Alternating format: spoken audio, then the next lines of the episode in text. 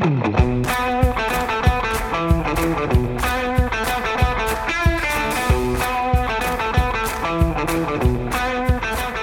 the American Association of Nurse Practitioners, I am Michelle McKay, nurse practitioner and AANP education specialist, your host of today's special edition episode. And this is NP Pulse, the voice of the nurse practitioner.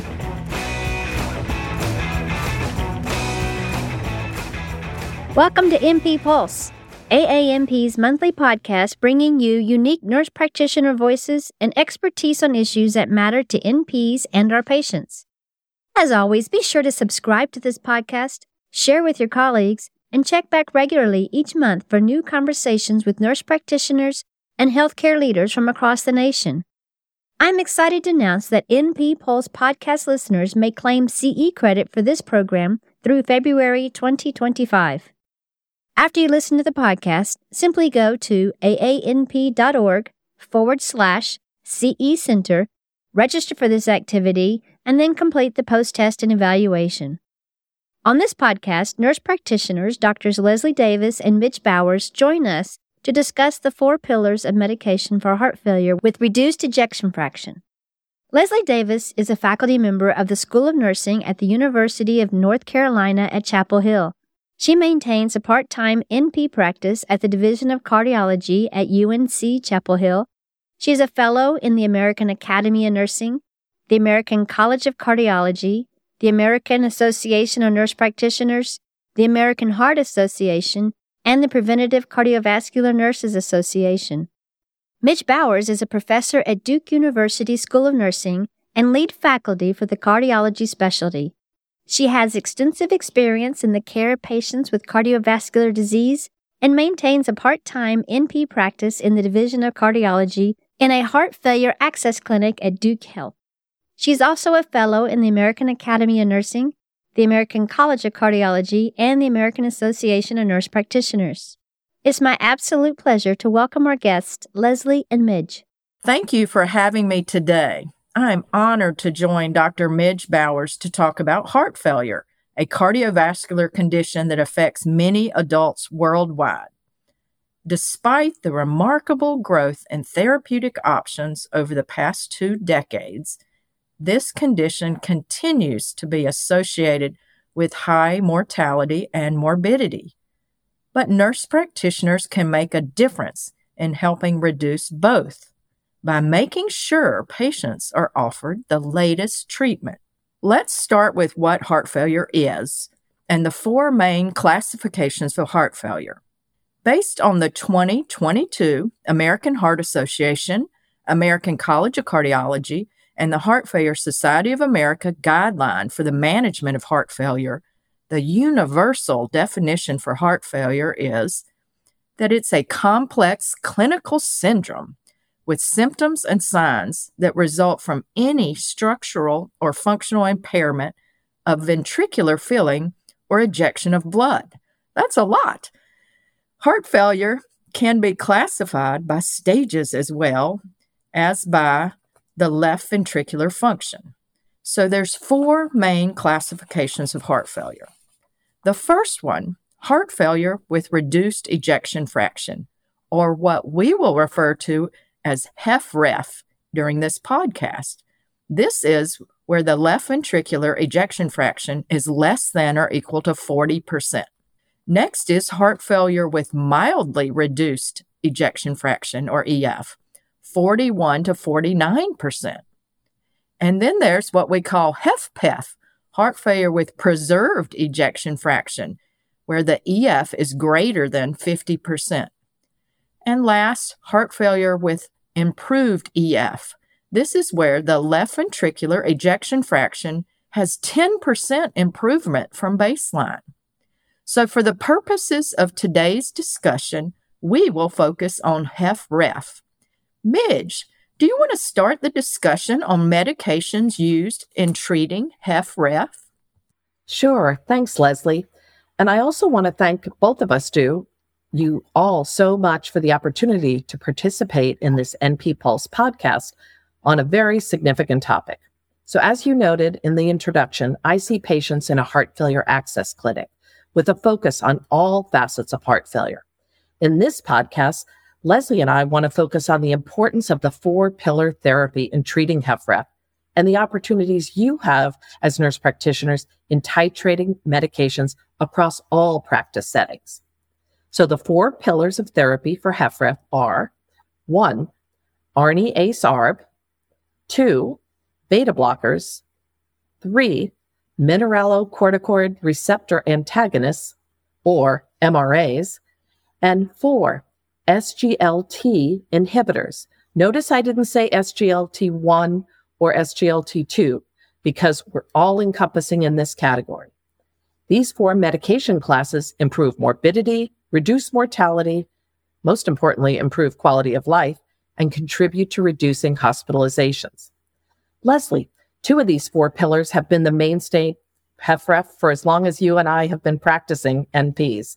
Can you please talk about how ARNI, ACE, and ARB, as well as beta blockers, benefit patients with HFrEF? Thank you, Midge. Yes, we'll start with talking about patients need to be on either an ARNI, an ACE inhibitor, or an ARB. The ARNI will go first. That is the one that's newest, but also the one with now the highest level of evidence, class 1A, for patients with HFrEF and symptoms. Specifically, New York Heart Association class 2 to 4 symptoms. And this class of medicines can reduce morbidity and mortality. ARNI is basically a combination agent. It has a neprilysin inhibitor, which is sacubitril, and an ARB, the classic angiotensin receptor blocker, valsartan in this case. At this current time, this is the only medication in this class of ARNIs. Based on the Paradigm HF trial, ARNIs have been shown to have a significant clinical benefit. They decrease cardiovascular death and heart failure hospitalization better than enalapril, an ACE inhibitor in that trial. And in fact, the number needed to treat to prevent one of those endpoints over about 27 months was 21. That's a lot of numbers for a podcast, Midge, but that's not many when you compare it to other classes of drugs. So you will see that many patients in your practice and you will have improved their care. The latest guidelines have assigned this class of meds, again, the highest level of evidence, higher than ACE inhibitors or ARBs. In the past, many nurse practitioners and other providers would focus on starting their patients on an ACE inhibitor or ARB and then later switch to the quote better class of meds, the ARNIs. Now, based on the current guidelines, you can start patients directly on this medication from the beginning. So let's talk about, though, first, if you have a patient on an ACE inhibitor or an ARB, how you would convert them over. If they're on an ARB, you just stop one day and convert to the other. However, an ACE inhibitor is a special case. It's required to have a 36 hour washout period to reduce the risk of angioedema.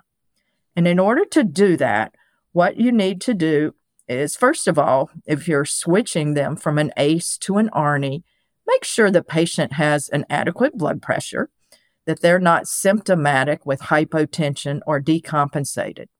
But you, what you would do is stop the medication one day the ACE, if it's an ACE inhibitor that's once a day in the morning or it's twice a day, stop it that last evening and then make sure there's 36 hours or more washout. So if the 36 hours was like three in the morning, wait and take that ARNI the next day, but at least a 36 hour. Now I'm just going to touch on the others. So an ACE inhibitor to remind you, these are medications that end in pril, such as lisinopril, ramipril, enalapril, and captopril. There's others. One thing we keep in mind if a patient is on an ACE inhibitor for their HFrEF and they develop a cough, consider switching the patient to an ARNI or an ARB. Keep in mind, though, that some coughs are from fluid overload. and it might not necessarily be an ACE inhibitor cough. Also, the ARBs is one of those three options between an ARNI, ACE inhibitor, and ARB. These are angiotensin receptor blockers, medications that end with basically sartan, losartan, candesartan, valsartan, and others. For all of these classes of meds, be it ARNI, ACE inhibitors, ARBs, monitor your patients for hypotension. Again, it would need to be symptomatic hypotension to be a concern, or changes in kidney function, in particular, hyperkalemia. One of the things Midge and I like to do is to give you a pearl during these podcasts. And my pearl comes from a nephrologist I work with. They say expect a bump in BUN and creatinine when you start or maybe up titrate these ARNIs, ACE inhibitors, or ARBs. As long as that bump is less than 30% and the potassium is controlled, it will level off. Next, I'll switch to the second category, Midge, that you asked me about briefly beta blockers. Beyond those ARNIs, ACE inhibitor, ARB, you choose one. You also have your patients on beta blockers. Now, for HFrEF, it needs to be one of three very specific beta blockers that are FDA approved for heart failure with reduced EF. Those include metoprolol succinate, or XL, or Toprol XL, you may be more familiar with, or carvedilol, which is trade name Coreg, or the last one, bisoprolol. These beta blockers save lives. They're the highest level of evidence. We've known that for 20 years. Class 1A for current or previous heart failure symptoms to reduce mortality and hospitalization.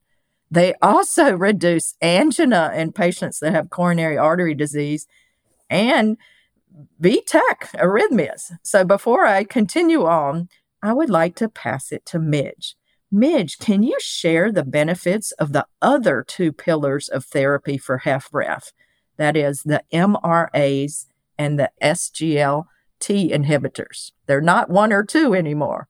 Thanks, Leslie. I know that's going to take a little while to get into our lexicon. So the MRAs, I'm not going to say mineralocorticoid receptor antagonists anymore. There's two, and that's really nice because it's easy to remember either spironolactone or a eplerenone. And those two now have a level of evidence A, the highest level for patients who have NYHA class two through four.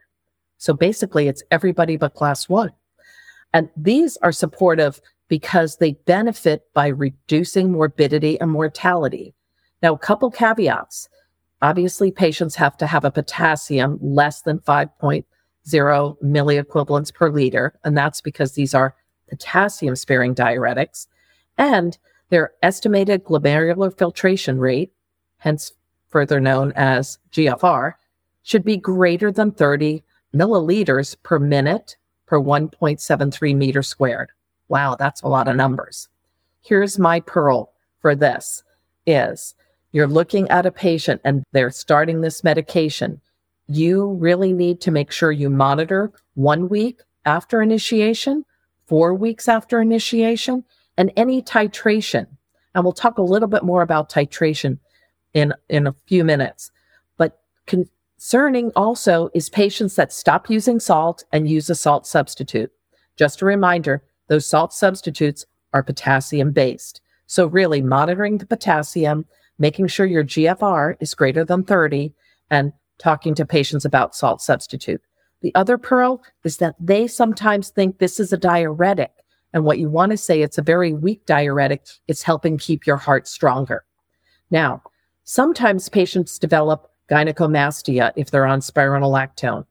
They may also develop impotence or menstrual irregularities. Consider switching them to eplerenone, which has a little bit different pharmacokinetic properties.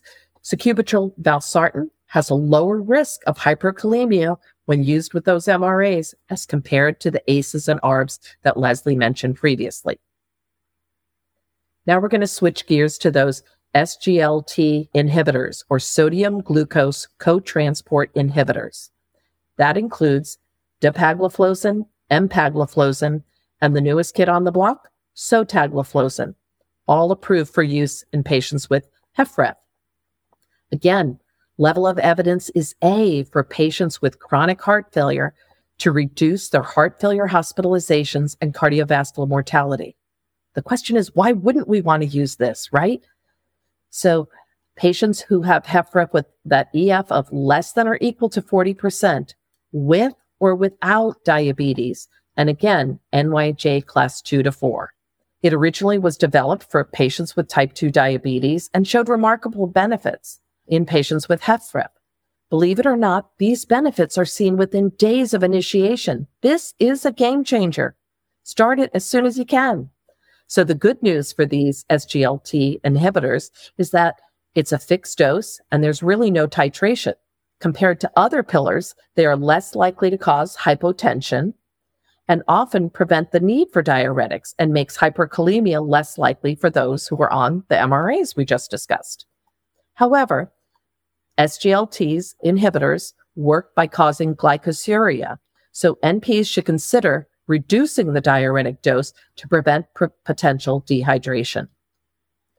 Be cautious in initiating this class of medication in patients who are at risk for developing a genital mycotic infection. So I think about really stressing personal hygiene with patients when I start this. So now that we've reviewed the four pillars, let's move on to how to initiate and titrate these meds. Leslie, there has been a recent clinical trial that supports the benefits of initiation and very rapid titration of these meds. Can you share some of this clinical trial data with our audience? Yes, Midge. So I think about this as the why for what we call rapid guideline directed medical therapy titration. So, historically, you and I, the past 20 years, we initiate and titrate these medicines we're talking about. Now, granted, the SGLT inhibitors weren't traditionally on the market, but we started these meds one at a time. We would up titrate every two to four weeks, and it would take several months to get patients in a stepwise pattern up to the target doses. We have not mentioned that yet, but we get them up to the target doses that have been shown in the clinical trials to have the most benefit. And the patient needs to be able to tolerate those target doses. And we know more is better. But there's a, a, clinical trial. It's called Strong HF. I love these names. This was a landmark study in the last year or so. It actually came out in 2022, comparing rapid titration of guideline directed medical therapy with close follow up with a goal to reach target doses by six weeks versus usual care. Wow, six weeks. But you know, Midge, you just mentioned that last ca- class of meds can have benefits very quickly. So I'm inspired. Based on this study, the initiation of all four therapies and rapid titration of these meds in six weeks can actually prevent heart failure decompensation, reduce the risk of hospitalization, and decrease all cause mortality at 180 days, six months. So these precious months after diagnosis or hospitalization matter. The study, in fact, was stopped early by the Data Safety Monitoring Board because the benefit was so remarkable and talk about the number needed to treat in this trial for number needed to treat was six patients to prevent one death or heart failure hospitalization in six months. Wow, just six of your patients that you would have had on rapid titration with close follow up compared to the traditional method, you would have prevented a death or hospital hospitalization in the next six months. That's an absolute risk reduction of 8.1%. These results of strong HF indicate the benefit of early up titration of the four pillars was evident even at 30 to 60 days. Wow. So, this makes the case for the four pillars and for rapid titration. But how do we do that? Some of our listeners, Midge, may practice in the hospital setting, Can you talk about how nurse practitioners would use the four pillars of therapy in the hospital setting? Thanks, Leslie. I think it is important to know that most often patients are hospitalized with symptoms and need to be decongested. But once they're clinically stable, all four medication classes can be started at low doses at the same time. Now, for those of us in practice for a while, we're thinking, oh my, I only started one medication, titrated it up, started the next medication. But your discussion of the strong HF trial debunks that. We really need to be starting at least two classes at the same time and then start the other two. Optimizing the guideline directed medical therapy in the hospital setting is actually associated with a lower risk of readmission and post discharge death. So let's discuss two potential strategies to initiate the four pillar medications in a six week period rather than over several months. Now, full disclosure, we will have tables with these strategies available to you with the podcast. So just listen along. So strategy number one, day one, you start the ARNI, beta blocker, MRA, and SGLT inhibitor all at low doses day 7 to 14. Now, this might be for you in primary care or cardiology practice, seeing a patient at a hospital, follow up visit. You're going to continue that ARNI at the same dose, but you'll titrate up the beta blocker. Continue the MRA and the SGLT. Days 14 to 28, so that's that two to four week, you're going to titrate up your ARNI as well as the beta blocker, maybe the MRA, and continue Remember, we talked about the SGLT inhibitors being a fixed dose. During this six week time period, you're also monitoring kidney function, potassium levels, checking the EGFR, because there are certain parameters for all of these medications that you really need to adhere to. So looking for that EGFR to stay above 30. Okay. So finally, in that three week to six week window, you may have options to continue to titrate up that ARNI, titrate up that beta blocker, and you will be continuing on your target doses of your MRA and your SGLT. Now, that's the four medications at once strategy.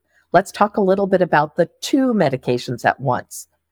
On day one, you'd start your ARNI and your SGLT. Remember, we said that SGLT inhibitor has really rapid onset effectiveness. And then in that one week to 14 days, you'll initiate then your beta blocker and your MRA. In that two to four week window, you're titrating up the ARNI and the beta blocker, and you're continuing on your MRA and SGLT. Again, finally, as you wrap up that three week to six week window, you continue on your target dose of your ARNI, titrate up your beta blocker, and your MRA and continue on to your SGLT inhibitor. Now, either strategy obviously requires a team approach to care. So consider developing protocols or maybe standing orders for medication titration that can be implemented by nursing staff between visits. That's how you keep the patient on track for titration. What about potential adverse effects for either of these strategies? Well, tolerability is enhanced by starting at those low doses. So you want to make sure you start at a low dose. SGLT inhibitors and MRA rarely cause symptomatic side effects. They're very well tolerated. HFrEF disease progression may be misinterpreted as a medication related adverse event. So I'll give you an example. Patient comes in with fatigue. You've just titrated their metoprolol from 25 to 50 milligrams once daily if they've tolerated the 25 milligrams and you're going up to 50, it's less likely that that fatigue is related to the meds. More than likely, it's related to heart failure. So rapid med titration will help improve those symptoms. Disease state worsens. Worsening is more likely if you delay the initiation. So really think about starting either all four at low doses or two at a time now that we've talked about all four pillars of therapy in the real world, many patients don't receive them. And Leslie, I really want you to talk about challenges associated with getting the patients on these needed therapies. What strategies can NPs use to help tackle these challenges? Yes, Midge. There are many barriers for why patients with HFrEF may not be on the optimal therapy that we have described. Optimal therapy is defined as guideline directed medical therapy provided at either the target dose or the highest tolerated dose for a given patient, as we've discussed. Target doses, recall, are the doses targeted for in the clinical trials, but many patients aren't on either. One reason the landscape is confusing for providers. Provider facing tools are available, however, to help you with decision making for the treatment plan. One tool that's free in the public domain from the American College of Cardiology is called the Treat HF mobile app. Nurse practitioners and other clinicians can use this to guide decision making on which class of medication to add based on patient specific criteria. We will list this in your resources for this podcast. And this is updated every time the guidelines or expert consensus decision pathways are updated. These are patients that have symptomatic heart failure with reduced ejection fraction. And so you enter the patient indications, you review individualized next steps for the medical therapy, and you can actually email or print a summary of the next steps to yourself or the patient. You don't put in any HIPAA protected identifiable information. You just put in the details. They reference detailed information on what to start, what are the options, how to titrate, and monitor each medication. And this guidance helps you optimize the overall medication strategy. Also, the second most helpful thing that I recommend are these expert consensus decision pathways. These are shorter documents as compared to the longer clinical guidelines. They're user friendly and the tables are invaluable. So, this is what the Treat HF app is made from. And in fact, there's one coming out hopefully in February 2024 on HEF, HFrEF. There was one on Hef Pef, the preserved EF that we're not talking about today, published in May of 2023. And there's one coming out in 2024 for hospitalized patients.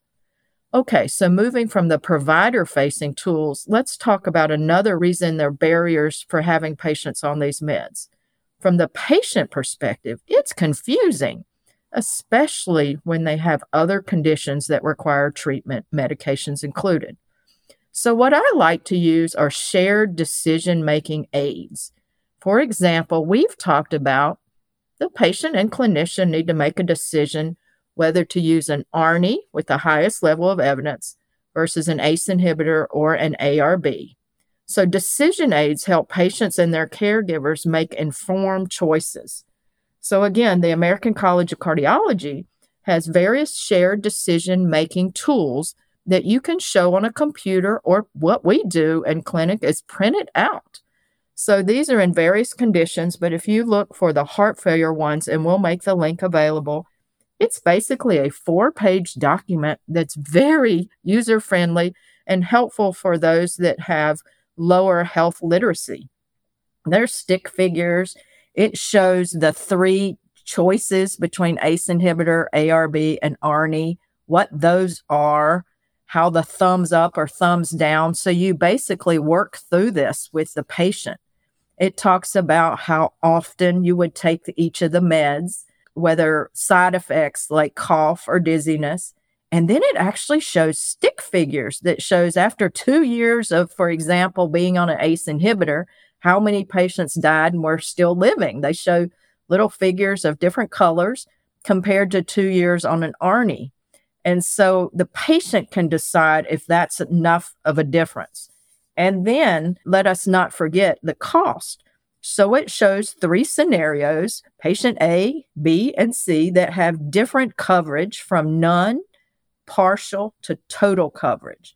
And it talks about what example would be a copay for each of those classes of meds. Finally, it gives advice about calling the insurance company or calling the pharmacy to get more information so that you can make a decision as a patient and a caregiver.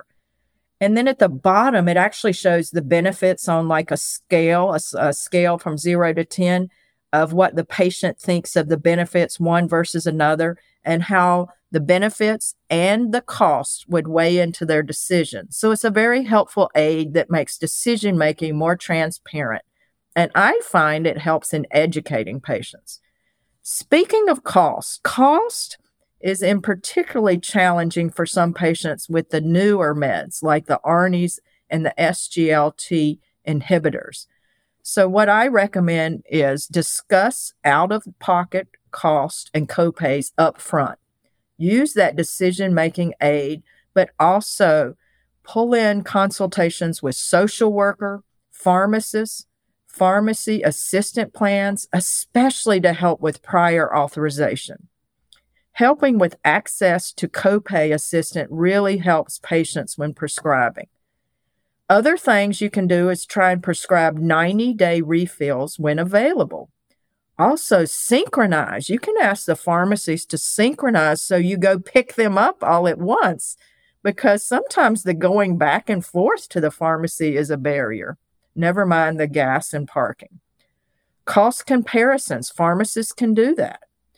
And there's many other strategies about cost issues as well as how to tackle those pre-authorizations in our resource guide that we provide. Finally, sometimes it's just tricky titrating, starting and titrating these meds. So a few pearls. If the patient is what we call wet, where their fluid is a little bit above their ideal, not ideal weight, but we get to know what a good weight is for each of our patients. And I'm not talking what's the best BMI, I'm talking about a good fluid weight.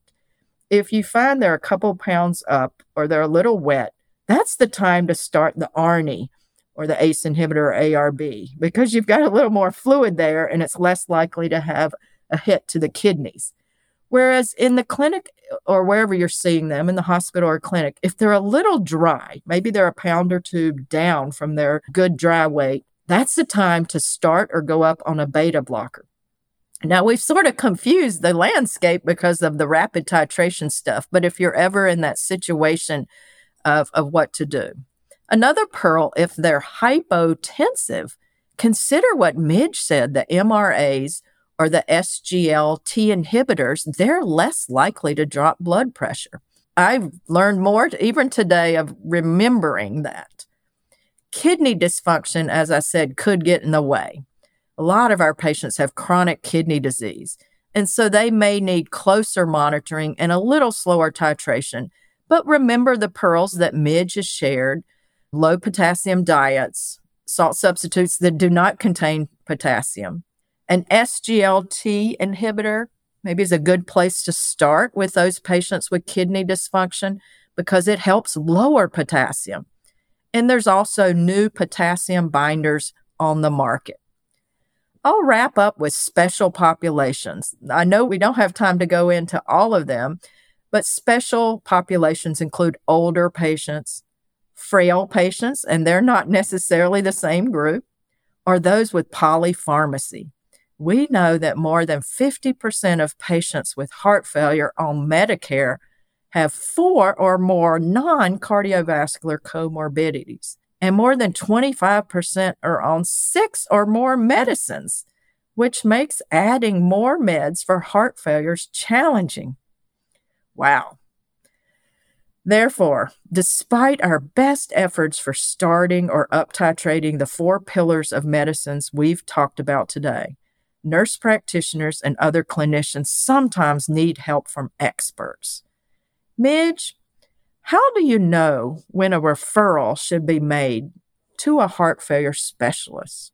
Leslie, first of all, thank you for that really in depth focus and helping us kind of narrow our perspective on what are the reasons patients don't get titrated. I think only one thing I'm going to add to pharmacies, right? Pharmacists, whether you have them available in your clinic space or your local pharmacy, find out who delivers. Because as Leslie mentioned, when picking up, getting them on the same cycle, you know, if a pharmacy can deliver it, that that's all the better for the patient because we know that sometimes transportation is a barrier for medications. The other is once that six week window has passed and you have rapidly titrated up their meds, if patients have literacy issues, cognitive impairment, challenges, get them in pill packs so that they're all together and the patient won't miss any doses.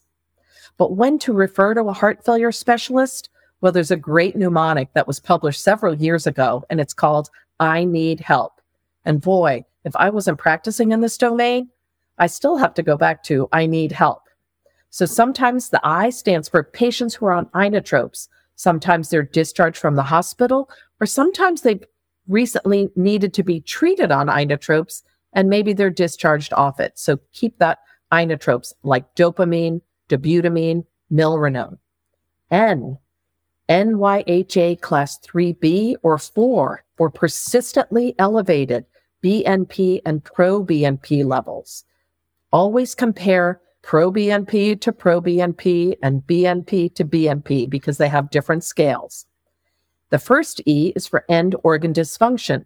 If you start seeing worsening kidney function, worsening liver function, consider a decline in the heart failure condition for patients with HFrEF. The D is for defibrillator shocks. Patients who have an ICD, which is part of the guidelines, so refer back to that, but start having defibrillator shocks. That's a sign you need to refer to a specialist. H, hospitalizations, more than once in the past 12 months. So, Leslie, if I asked you right now, you know, the patients you saw, how many who are not on optimal GDMT have been hospitalized in the past year? you might say, oh, three, four times, right? So really pay attention to that frequency of hospitalizations. E, E is for edema, despite your escalation of those diuretic doses, or worsening heart failure symptoms of shortness of breath and reduction in exercise tolerance. L is for low systolic blood pressure, less than 90. And along with that, elevated heart rate, so maybe you've maximally tolerated their beta blocker dose. They're on metoprolol 200 once a day, but their heart rate starts going up. That's a time to call for help. And then P, progressive intolerance or down titration of that GDMT. Maybe they're becoming more hypotensive or more lightheaded or symptomatic. So these are a lot of pearls that I've just shared of when you need to think about referring to a heart failure specialist. They don't need to meet all these criteria for help, but think about, I need help. Hmm, maybe I should call and refer someone. Leslie, would you like to summarize a few key points and wrap up this podcast? Thank you, Midge. I'll remind our listeners that we will have the resources and the I need help list provided. I like to keep in mind the top reasons I refer to a heart failure specialist are that EF less than or equal to 35%, because that can be common in a cardiology setting. Also, if I'm having patients that I'm either not able to titrate the meds up or I'm having to decrease doses in some cases due to that kidney dysfunction, those are the ones. All right, so I'd like to summarize my three key points when treating patients with HFrEF patients do benefit most when all four of those med classes are on board. So that's why we call them the four pillars to hold up that great care. Number two, prompt initiation and rapid titration of those four pillars over several weeks. We've said six weeks based on the trial rather than months has a significant impact on mortality or, and morbidity in this patient population. That's a game changer, as we've discussed. So we should have a sense of urgency in treating these patients. And last, don't hesitate to refer patients to a heart failure specialist if you need help.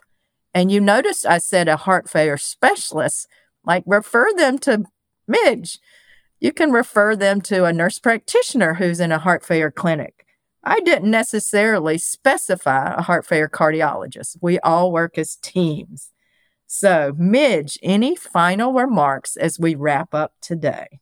Leslie, I think both of us shared not only pearls, but this really significance of not only heart failure as an illness, but the impact we can make with our patients with rapid titration of the guideline directed four pillar therapy.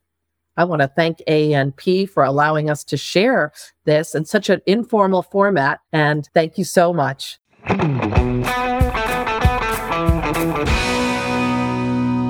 Well, thank you so much, Leslie and Midge. It has been a pleasure listening to you and gaining your perspective and insights on this very important topic. To our listeners, I hope you found this episode educational and can apply some of what was discussed in your practice. And don't forget, you may claim CE for this program through February 2025 by logging into the CE Center at aanp.org forward slash CE Center Register for this program, enter 0214CE in the code prompt, and then complete the post test and evaluation. Thank you for listening, and as always, be kind, be safe, be effective, and be the voice of the nurse practitioner.